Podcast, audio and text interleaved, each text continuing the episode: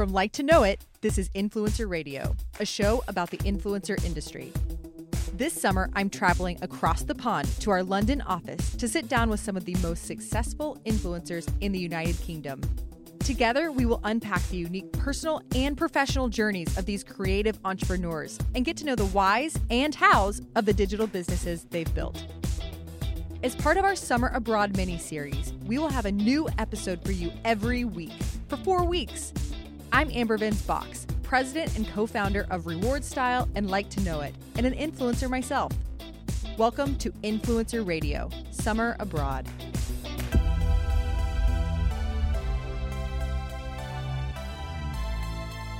Today, we're speaking with Lorna Andrews, known online as Lorna Luxe. Her meteoric rise reached new heights this year after breaking sales record with her debut collection for UK retailer In the Style. Lorna is one of the most loved influencers in the Like to Know It app for her European minimalist look. She's an influencer to the influencers.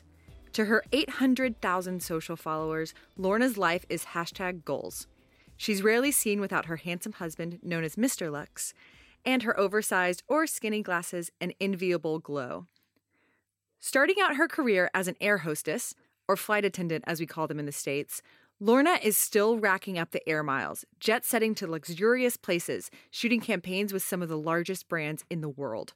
Reflecting on her journey, we will discuss family life, overcoming an eating disorder, her biggest advocate and source of strength, and her path to becoming the successful businesswoman that she is today. I'm so excited to welcome Lorna to Influencer Radio. Hi. Lorna, tell us about your early life. Where did this all begin? Oh, very, very different to my life now. I was brought up in Manchester, which is in the north of England, and it's just um, it's a far cry from how I live now. I lived in very small, humble, shall we say, home with my mom and my grandparents, and I had a really nice childhood and very loving, um, but not what I would say affluent in any way.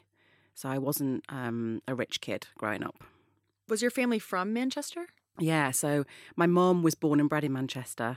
My grandparents were, but they came from the kind of um, not rougher, but um, the less privileged part of Manchester in Salford. Um, so often as a kid, I would hear about their childhood and the fact that they had like 10 kids in one room and their toilet was outside. And it's just, it was very, for me, when I grew up, I realised quite quickly as a kid that this wasn't how I wanted to live forever, that I always dreamed of having something more. And um, I think my parent, my mum especially, and my nana both encouraged that. So you grew up with your mother and your grandparents. Yeah. And was your dad around? He wasn't. He kind of left the scene when I was very young. My parents divorced and we just lost touch. And to be honest with you, I think my granddad stepped into that role and became a kind of dad figure. So I never felt like I'd missed out in not having a dad. In fact, I think I had like three parents as opposed to one or two. So I, I never really looked at it as um, a bad or a negative thing. What was your mom like growing up? I think that she was probably, um, there were less opportunities for her and came from obviously quite a poor background. And she would talk about how when she became like a teenager, she went bombing around France. And I think she was quietly confident, but not the same level of confidence that I've had. So she never really left Manchester, um, which was something that at 17, I just literally was the first thing I wanted to do. What were you interested in as a child? Well, it was difficult for me because I was quite a big girl as a, a little girl. I, I, had like not a weight problem as such, but I was quite a fat kid. And so I used to be quite sort of not like shy about hanging out with other kids on the estate. So I would stay at home quite a lot. And a lot of my interests were quite creative. So I used to love painting and I played the piano. And they were quite insular um, activities, which is crazy for me because I'm a Leo and like I'm quite loud and I'm quite confident now. So looking back to my childhood, I'm like, that was a whole part of my personality that was kind of not really brought out until I got older.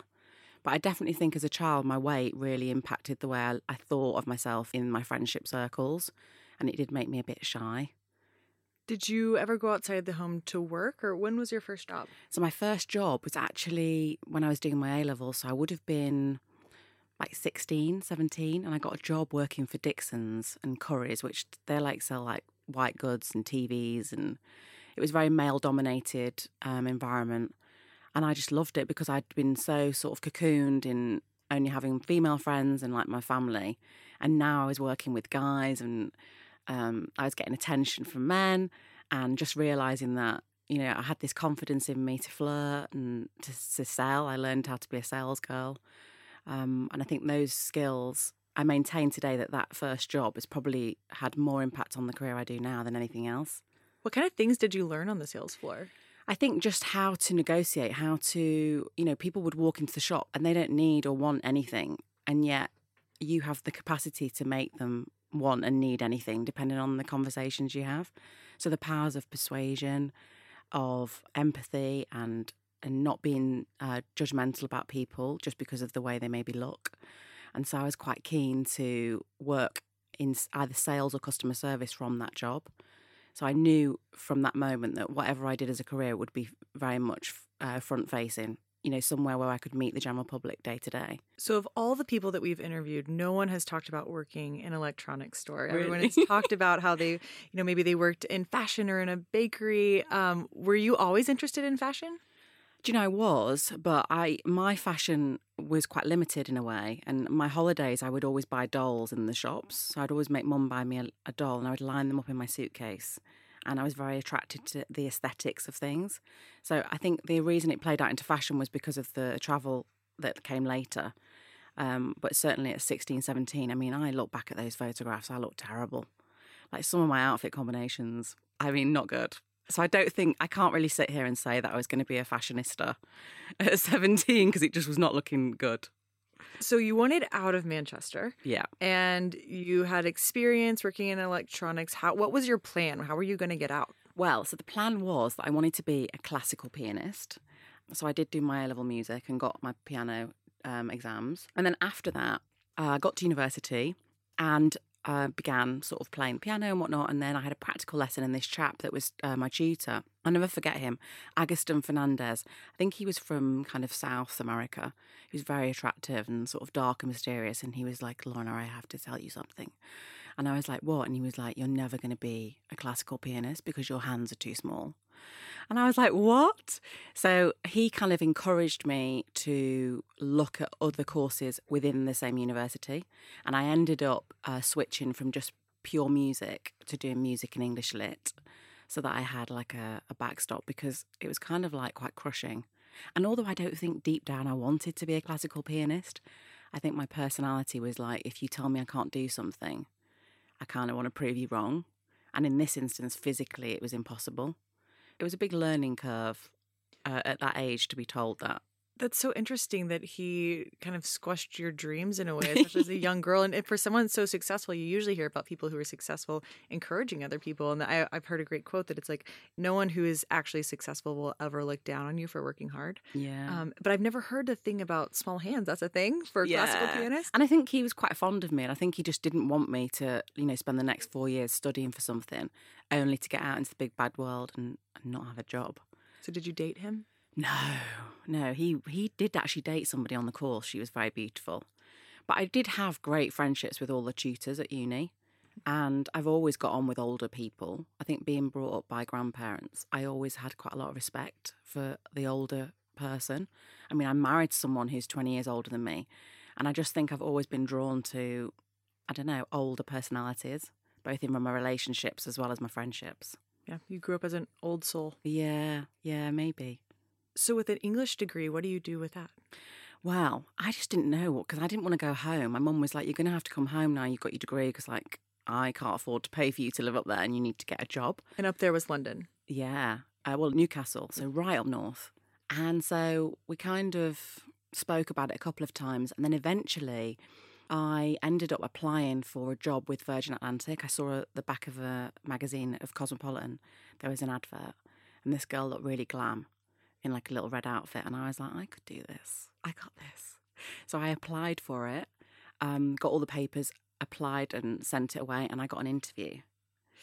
Um, which I nearly didn't go to. And luckily, my mum had come to visit and had been in the room when my friend had said, You need to get a grip, like, you need to get a proper job. And she was annoyed by that. And so said, Right, I'm going to book your flight for you. I'll pay for your flight to, to London if you go to the interview. So, yeah, thanks, mom, for that because I don't think I would have ever had that opportunity but for her. Oh, how how supportive and selfless of her. I think she has always been quite a selfless character when I look back.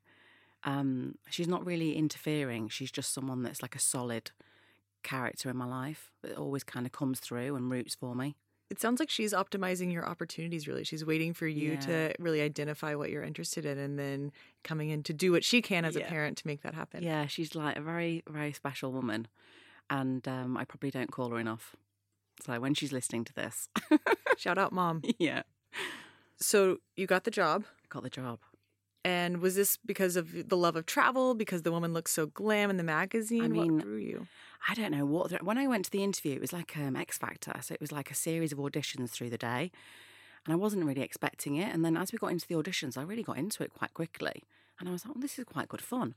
And so the final, at, at each interview, people would drop away and they would put you into two rooms. And that happened like three or four times that day. And I thought, God, I've made it this far. If I don't get this job now, I'm going to be so annoyed. So when I got to the final interview, the guy said, actually, what are you going to do if you don't get this job? So I kind of thought on my feet and was like, well, I think I'm going to try and get some experience for another airline, like a, you know, a less cool airline, and then come back to you because I've really enjoyed the day and I'd really enjoyed meeting such interesting people. And it was a very interesting company to work for. And I got the job. I think that year, 800,000 people applied and only 800 jobs were given out. Wow. So I was so fluky because I had no experience. I'd never, I didn't even know like how to open a bottle of wine. And here I was kind of getting this job. Lorna, I love that. If you look at your profile today, you're endlessly chic, almost have an untouchable look to you because it's so glam, so well put together, um, and and so unique. And so I would not in a million years have thought that as you're getting your first job, you would not know how to open a I bottle. know I of was a blagger. I've always been a bit blaggy like that, though. I've always kind of, I don't know, taught my way into things. And then I think that old adage about, you know, you sh- you learn on the job. I've always been a great advocate of that. And again, with blogging, like I didn't have a clue when I started that. I think you just have to have a passion to share something or want to create or do something, whatever that job role may be. So yeah, I was very lucky to get that job. So you moved to London to work at the airline. Yeah, I did. So I had to move down for six weeks to train at Gatwick, which is kind of, well, Crawley is quite a small little place uh, near the airport. And I met these two girls on the course, very cool girls. And the three of us decided that we wanted to live in Brighton because that was where all the hot guys that worked for Virgin lived. And so we got a house, the three of us, and it was a party. So I spent probably my early 20s, although I had a career as an air hostess, I was a party girl. And I was, if I wasn't going out, um, you know, on a trip, I was going out in Brighton. Is this where Mr. Luxe came along? Was Brighton? It was, but not till a lot later. a lot more boyfriends under the bridge before I met Mr. Luxe. I always see Mr. Luxe as like he saved me. And um, at the time when I met Mr. Luxe, I was actually selling my flat with my ex boyfriend. And uh, I was quite heartbroken actually by that relationship. And then when I met him, yeah, it was just like, whoa, where have you been all my life? It was an instant chemistry. What do you think about him made you feel so safe?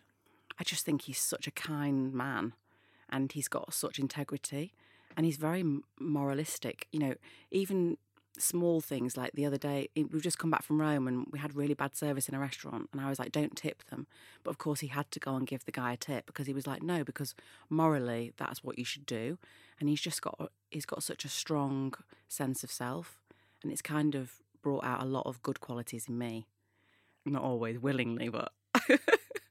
No, it's nice to have that influence in your life. It sounds like in that way y'all are sort of I'm not saying that you're the yang to his yin from a moral perspective, but you you want to have those people who have those qualities that you don't so that, you know, Yeah. it's if you are essentially, you know, you plus the other person divide by 2, Mhm. um, you obviously want to be with somebody who who is going to make you a better person. Yeah, and find and different qualities. I think I bring out qualities in him. I make him quite soft at work. He's a director and he's quite hard nosed, and I think people are scared of him sometimes. And then with me, he's quite soft and he has like silly voices for me, and we name everything, so we talk in our own language at home. And I don't know. I think I've brought out quite a soft side to him. So, when you met Mr. Luxe, you're still working at the airline. Yeah, so I took him on all my trips. He loved it. And then after about two years, um, well, no, a year and a half, we'd got married. We got married very quickly. I knew, you know, you know, you just know. And I think I just had this overwhelming sense of, oh, why don't I feel as if I've achieved enough? I was getting near 30. And I felt not so much depressed as although I did end up very depressed, but initially I think it was just a sense of not achieving enough. And I got very self focused. Um, and as a consequence of that, I ended up becoming obsessed with the gym and with diet and exercise. I remember I was a member of David Lloyd Gyms, and they had three gyms within like a 30 mile radius. And because I didn't want any of the gyms to clock that I was going more than once a day, I would drive from one gym to the next. Oh, wow. And I was literally obsessed with it. Um, it ruled my entire life, if I'm honest. Um, and that was part of the reason why I left Virgin. I kind of had to leave. They asked me to stop flying because I was so poorly. Um. I was just very underweight and mentally not in a great place. And um, in the end, John was able to say, uh, Mr. Luxe is John. Mm. Um, he was able to just say to me, "Look, we can financially afford for you to not fly if you want to get better properly and not have that pressure of work." Um, and I don't think a lot of people that are in my situation have that. So I was quite fortunate in that sense, because most people that go through any kind of mental illness usually don't have the luxury of not being employed or not having to work and whatnot. So yeah, it was quite a big time for me. Something that I've learned lately is that the things that are most upsetting to me are self inflicted. Mm. And my husband often points that out as I'll have anxiety about something and he's like, Well, who said that you needed to do that thing? And it's like, Well, I, I impose that in myself. Um, and so I've tried to recognize that lately. And it sounds like you had a similar experience and that um, I and many of my friends and colleagues have had is you you have a certain age in mind where you think it's going to be a certain way or something's going to change or you will have done XYZ by this point. And the age of 30 is, is something that a lot of people think about, men and women, Mm. um, and reflect back of I thought as a child by the time that I was 30, I would either have a house or a family or have started a business or whatever it is, the things that they wanted to achieve. Um, and so that is a tough time. And for you, is what I'm hearing, that that was actually gave you such anxiety that actually impacted your mental health and physical health. I just think really I was so determined that I just thought if once I'm married, my life I will feel so much more confident. And I think my eating disorder, when it played out, I'd actually, if I look back, had a, an eating disorder my entire Virgin Atlantic career. Because obviously, when you're a girl and you're partying and you're surrounded by beautiful women, I was very concerned with how I looked and I would binge and I would undereat and overeat and live to excess and then compensate. So I think all those um, those traits in my lifestyle kind of culminated in this and it was kind of building up. But I certainly once I'd got married and then not still not feeling good enough and knowing that 30 was looming, it all just came crashing around me and I didn't really know how to get out of it. And I look back now and I kind of want to shake her and say, right, stop going to the gym, start eating some food. Um, when you're mentally able to realize where you're going wrong. But I was so underweight that by then it was too late for me and I needed intervention, which I actually had. And so, how long were you intervention in, like in the home or did, you know inpatient, outpatient? Yeah, I had counselling, um, really pricey counselling. So it was very expensive, and even to the point where, even though we were quite well off, we felt it was too expensive. And then I ended up being um, offered a place at the Priory, which in the UK is kind of a really well respected clinic. Um, and I'd agreed to go in there in the day, but then come home at night times. I was very keen that I had to come home at night times. And when I went in for the first day, they were like, look, we can't help you if you don't stay overnight. You need to stay here for a month. Otherwise, there's nothing we can do for you. So it's either all or nothing. And I was like, oh. So I remember getting into the car going home with John to get my suitcase and saying to him, if you make me go to this, you know, place for a month, when I, I will do it, but when I come back, I don't want us to be together anymore. I'm going to leave you because for you to put me in that situation, not on my own free will, means you're not the right man for me. And he was like, right, you're not going. so it was kind of a very strong moment in our marriage where he did what my mom and everyone was telling him not to do. And he had my back and he trusted me. And so together we, I mean, it took a long time, but we worked on my health together. And obviously I continued to see a counsellor and I got better really slowly, but having that tenderness and that support was so like crucial for me. And yeah, I kind of owe him a lot for that actually. That's incredible because sometimes the the the spouse in the situation, or maybe it's a parent or a sibling, it becomes the enabler, and it sounds like that was very much not No, your experience. I think sometimes he he had a guilt inside of him that thought he was the enabler, but he certainly wasn't. I was very secretive. It's a very secretive illness, and it also made me realize how secretive I could be, and how much I disliked myself because of the lies that I was telling. And something that's come through, I think, in my Instagram and the way I am online now is that I'm very transparent, almost sometimes painfully transparent. And people often say to me or DM me, why are you so like honest about stuff? And I think it comes from that having that time of having to keep it all cooped up inside and how unhealthy I felt. Now I'm just like, just let it out. And then if people judge you, they can't make me feel any worse than I already have felt. So I don't really care for comparison or for being judged. I only allow myself to judge me, if that makes sense. When did you start putting yourself online? I actually started as a way to kind of mentally keep track of how I was doing and make sure I wasn't going backwards. So each day I joined Instagram and then each day I would post a mirror selfie. And had you turned 30? Yeah, yeah. I think I was like 31, 32. Okay. And I joined Instagram. I thought it was brilliant, lots of beautiful pictures, and it was very minimalist at the time. There's a lot of white and like glossiness. And so I would post a, um, a mirror selfie each day. And because I didn't really have many friends at that time, because obviously if you're not eating and drinking, you're not going out. And although I was getting better, I was at home a lot. So I had a lot of time on my hands to just natter and chat to people online. And I think that was so important for me and the growth of my Instagram was that I had so much time to engage. I mean, I'm big, I'm, I'm always saying engage, engage, engage. But back then it was even more vital. Um, and so, yeah, I built up like a really lovely community of friends that I've still got to this day, actually. It's incredible because not many people have that story. Not many people go to a social media in order to feel better and to get better. Mm. And the way that you've approached it just flipped that completely on its head. And it's, I'm going to be me and be authentic. And actually, I'm going to build a community that can help support me in this journey. Yeah. And I think, I don't think anybody really realized that I had an eating disorder. I didn't really talk about it. Um, it's probably quite obvious to some people. But what was lovely was that I could find completely uh, different interests with people, and it really took my mind off it. And I know it sounds to some quite shallow to be talking about handbags and sunglasses and whatnot every day, but for me it was therapy because it was a moment where I wasn't thinking about the way I looked and my weight and, and the things that bugged me and worried me. Did you end up starting uh, like a website or a blog? Yeah. So I'd got, I'd left Virgin. I'd finally got another job because John was like, "You need to get a job now."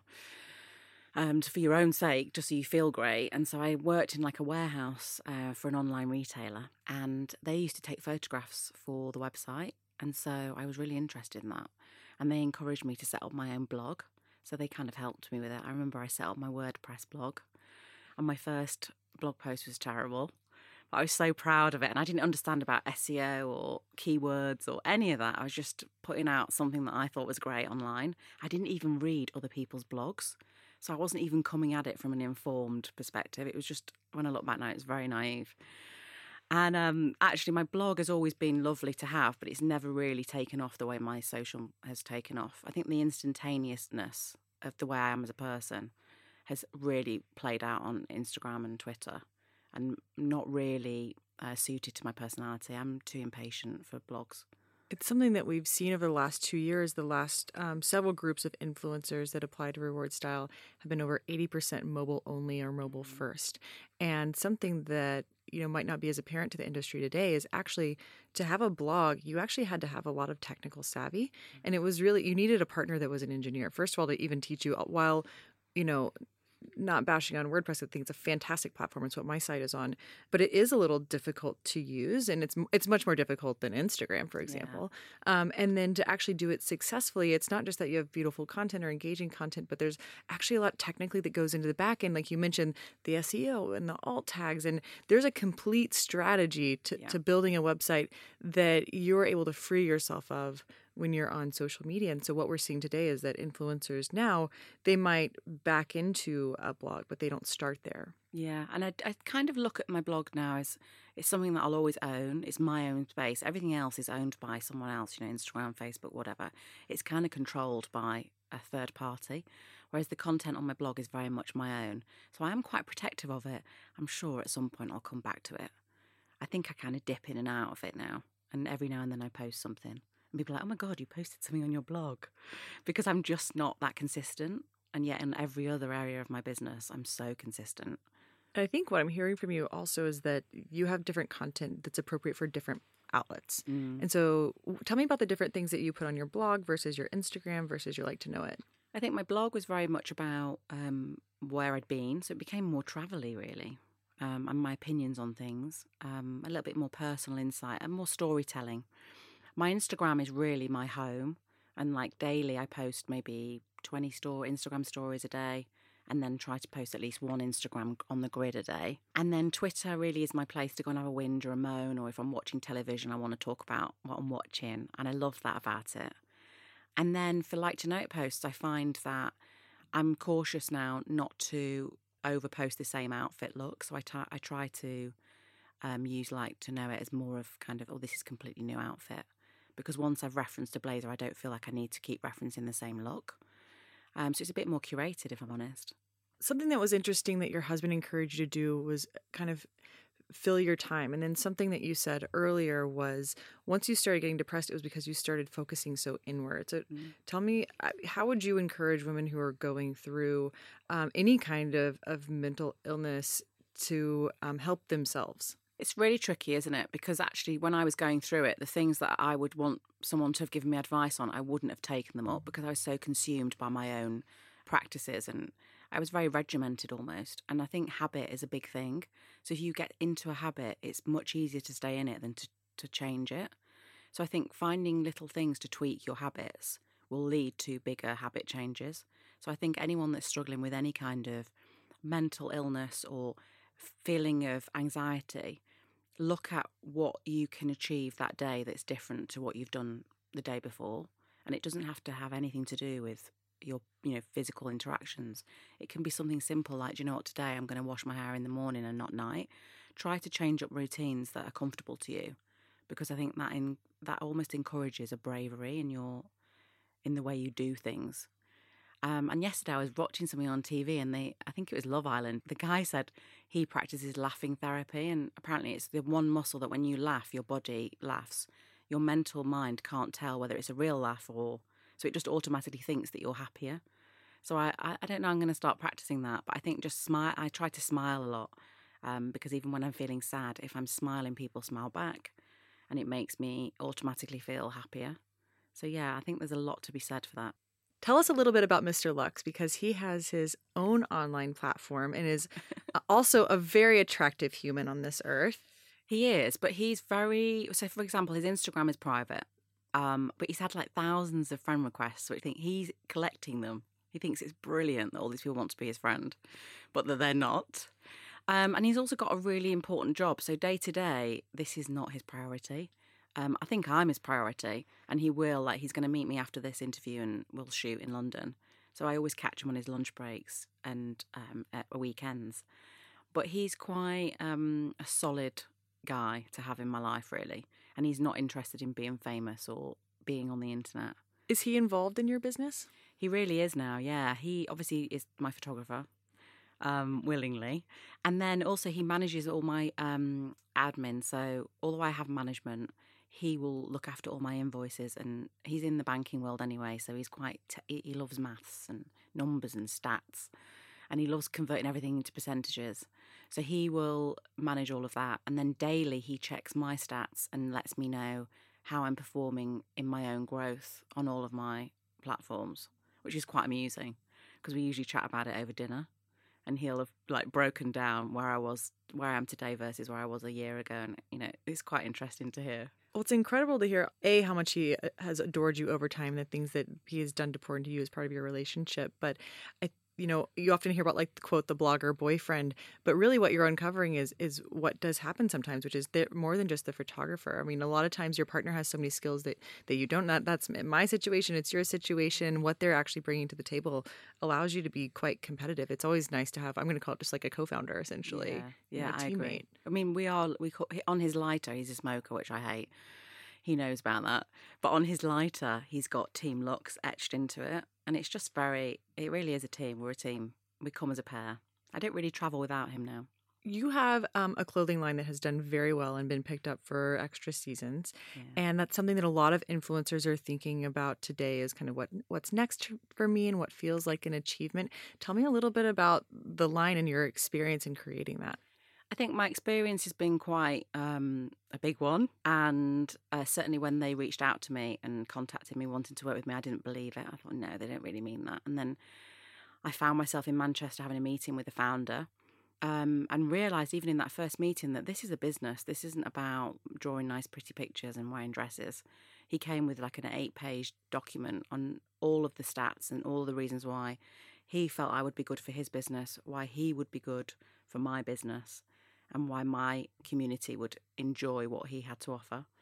Um, I was quite firm from the offset that I was like, if I'm going to do this, it's going to be on my terms, um, not necessarily financially, but certainly creatively. I had a huge amount of input in everything that we've put out and are putting out now. And I remember going to there on the first day of like meeting the two designers. I came with all these mood boards and like drawings, and I was so excited. And I'm so grateful to this day, actually, that the team that he has that work for him are so talented and they really took on board everything from even at the minute we're chatting, they're in China sourcing fabrics. And we text every day on WhatsApp to talk about the colour of a print, or I've had things reworked eight or nine times. They really indulge my OCD, shall we say.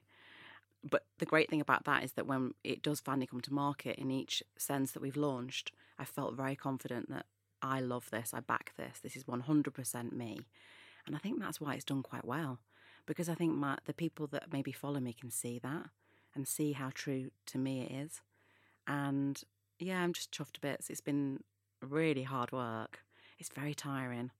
And there's a lot of pressure. Of course, people, I, I reply to everyone on Instagram and a lot of people think that it's my company or it's my brand. So I become customer services. You know, I get text messages about when's my delivery going to be sent. And it's been brilliant because I feel so part of it.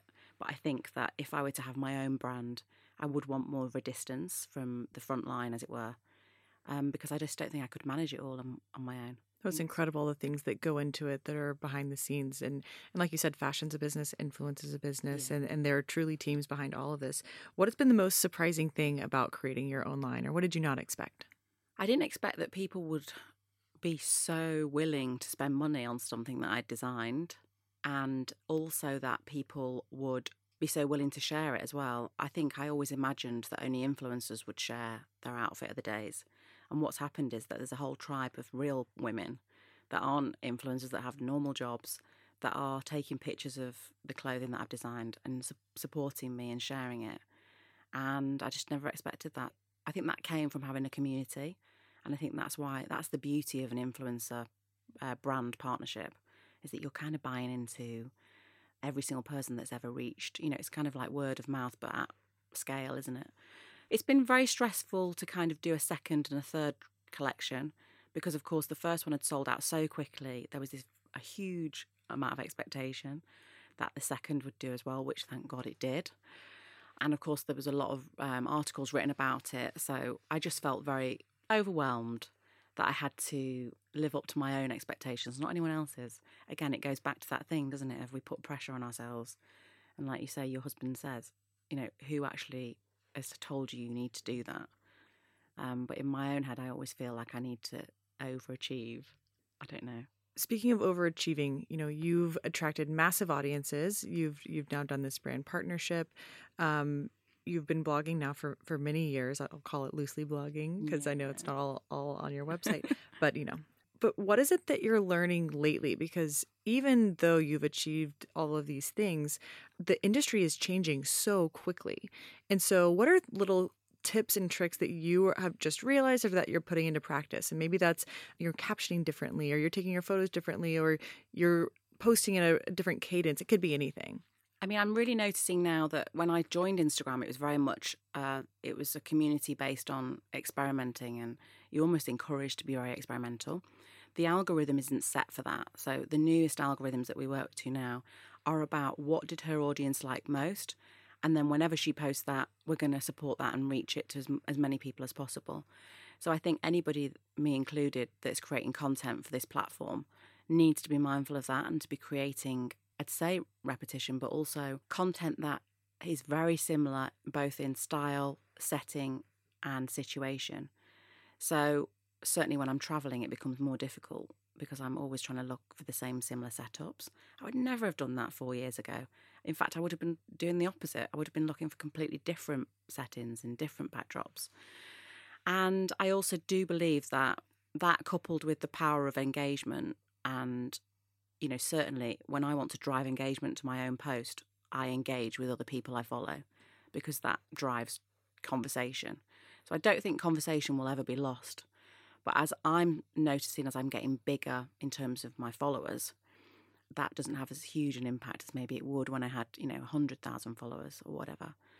So I think the algorithm fight is going to be something that you're going to hear and you are hearing a lot of people talk about. And I don't feel it's going to impact my business from um, a financial perspective, should we say, but it's certainly at the minute affecting my creative because I am very cautious to create anything too new um, in the fear that it won't be seen because the algorithm will see it as something different. Has Like to Know It been a place for you where you're publishing those creative things, or where is your outlet? Um, I'm definitely an outfit of the day girl for LTK, so I, obviously it's very important that you can see pretty much the whole outfit. Um, and yeah, I'm in a bit of a routine at the minute, and obviously you can't get too comfortable. So I'm just back from my trip, and this next few days I'm going to spend at home strategizing about how I want to take my content for the next month and analysing. I'm a great an- analyzer, um, and I really use my stats to the, the nth degree. I write it all down, and I, I look for patterns, for trends. I look at other people. I look to see where they're going wrong or why they've gone wrong. And yeah, if someone's growth has slowed down, I want to know why. And the same with me. If my growth has slowed down, we've got a problem and I need to fix it. So I am very quite businessy about it. But I just, I'm not an emotional person about my product, shall we say. So I see my business as something that I need to be less emotional about, which means that when I go on stories or whatever, I'm much more, you get the real Lorna there. Although I'm very aesthetically minded, so it is quite pretty. The stories are all quite pretty. The content is very truthful to me. Um, and I'm quite open about how I'm feeling at whatever stage I'm, you know, whatever I'm doing, I'll be honest about it. If I get criticism, I'll share it. If I get applauded, I'll share that. Uh, but the actual grid, I'm in quite a, a rhythm, shall we say. What are kind of some tips and tools for people who are just starting out? Maybe it's certain organization apps or analytics that you're using, or what are some like tangible things that people today can either go download or start doing?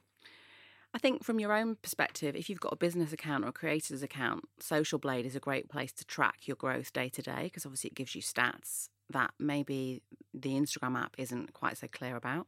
So I quite like that. Um, I don't have a business account. I've never switched. I've always felt that I always loved the fact that I had the insights and I didn't have to have a business account, so I never switched. And you have the insights through Social Blade or through your blue check?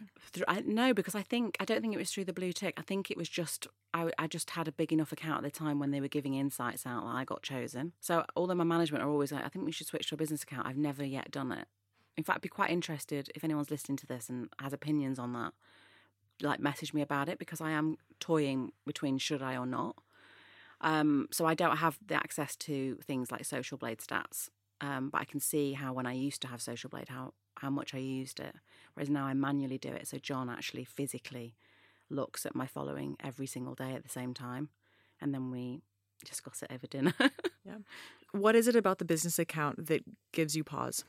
I think just the idea of anonymity that I have at the minute. Basically, you're giving rights to data protection. That at the minute, the reason they can't publish my stats on, say, an app like Social Blade is because I haven't given them permission. Whereas I think when you have a business account and you've given permission, I always think, what else have I given them permission for?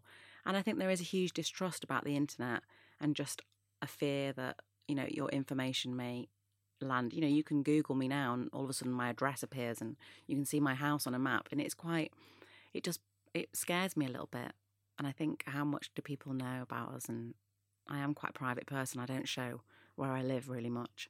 I never really show my home, just because not because I'm not proud of it, just because I quite like the, you know, the little bit of me that's just mine and John's. Mm-hmm. So, what do you think your mom thinks of this business now? I think she thinks I'm crazy.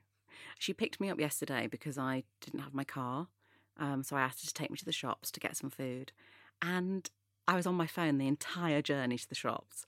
And when we pulled up, she was like, "Did you hear anything I just said?" And I was like, yes, I can multitask, but I think I have an, I, I'm quite addictive personality. And I think I've got an addiction to my business and to my phone. And I think a lot of people have. And I don't think that parents, because they come from a different generation, I don't think they can understand it. And it is a bit weird. And my husband is quite a similar age to my mum. Um, but because he lives with me and is with me all the time, he completely gets it. And he almost encourages me. If I've not been on my phone for like half an hour, he's like, You're not going to check you had any messages, anything important. Whereas my mom is just so kind of looking at it from a different outlet, which is, is a bit rude. You know, you're with me now, put your phone down. So I'm really conscious of it. And when I go out for dinners and things, I don't tend to have my phone out. Even when we came in here and you were like, everyone, can you turn your phone off? I was like, I've not got my phone with me. And I think it's because you're probably so used to everybody walking in with their phone. And we do now. We all live by our phones, don't we? No, completely. So, do you and Mr. Luxe put boundaries around your digital time, or is it just it's always on? It's just always on, and I I'm terrible because I do have my phone. I take it to bed.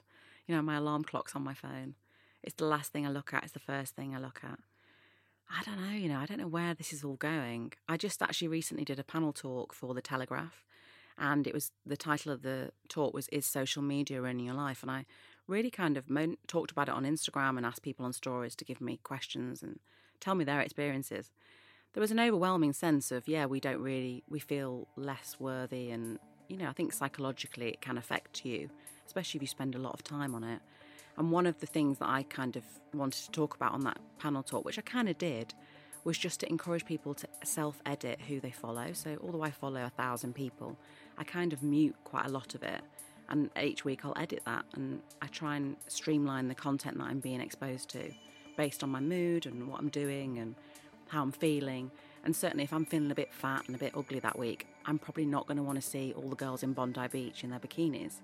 And likewise, if I'm thinking about decorating the house, I probably do want to see what you know all the girls that have got you know home accounts um, are up to. So I think it's just taking more power. I think we're a bit scared to take ownership of our exposure but you are a product of what you're exposed to. So I think there needs to be a lot more accountability on the on the side of the people that use the platform, and not just um, the owners and the creators of the platforms. What are you thinking about next for your business? Well, I think um, after the next collection drops, which will be in July, I'm actually dropping one on tomorrow, but another one I'm working on at the minute. I think I need a rest. Um, I'm celebrating 10 years of marriage with John, so I think we're going to go on holiday and just chill and have a few days of just doing what we want to do. And then uh, September, I'm going to be, I've got a flat renting in Paris. I'm going to be spending more time in Paris and I really enjoy that time there. But in terms of business, I don't know. I've got a few things up my sleeve, but nothing confirmed. Lorna, it's a pleasure to get to speak with you. And for those of you, you know, who aren't sitting in the room, which is everybody else, she looks endlessly chic as always, um, making me want to go grab a blazer. but you can follow her at Lorna Luxe in the Like to Know It app. Her lines are absolutely beautiful, and she does a fantastic job of mixing high and low and really embodies the minimalist European um, look that so many influencers want today. And you're a fantastic role model for us, and we appreciate just your generosity and sharing your story. Oh, thanks so much for having me.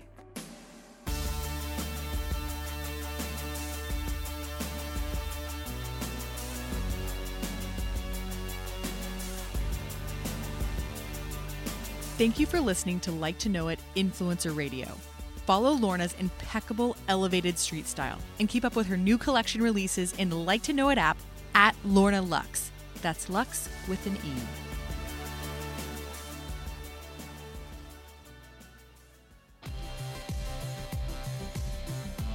In listening to this podcast, I hope you find your people, the ones with backgrounds, circumstances, and dreams just like you and that their stories empower you on your own journey. Are you ready to binge Influencer Radio? Flip back to season one for nine more episodes and be sure to hit subscribe because we have a lot more coming your way. Continue to follow along with all of our guests, all in the Like to Know It app. Their handles are listed in the description box of each episode. Do you have the app? The Like to Know It app is the only place where you can go to search for products and get 100% shoppable results all in the context of the lives of the real influential people who actually use those products. We've indexed the millions of like to know it influencer posts and made them all searchable and shoppable for you in one place. Is your mind blown? Download the free Like to Know It app on the App Store and Google Play and start searching today. Let's go shopping.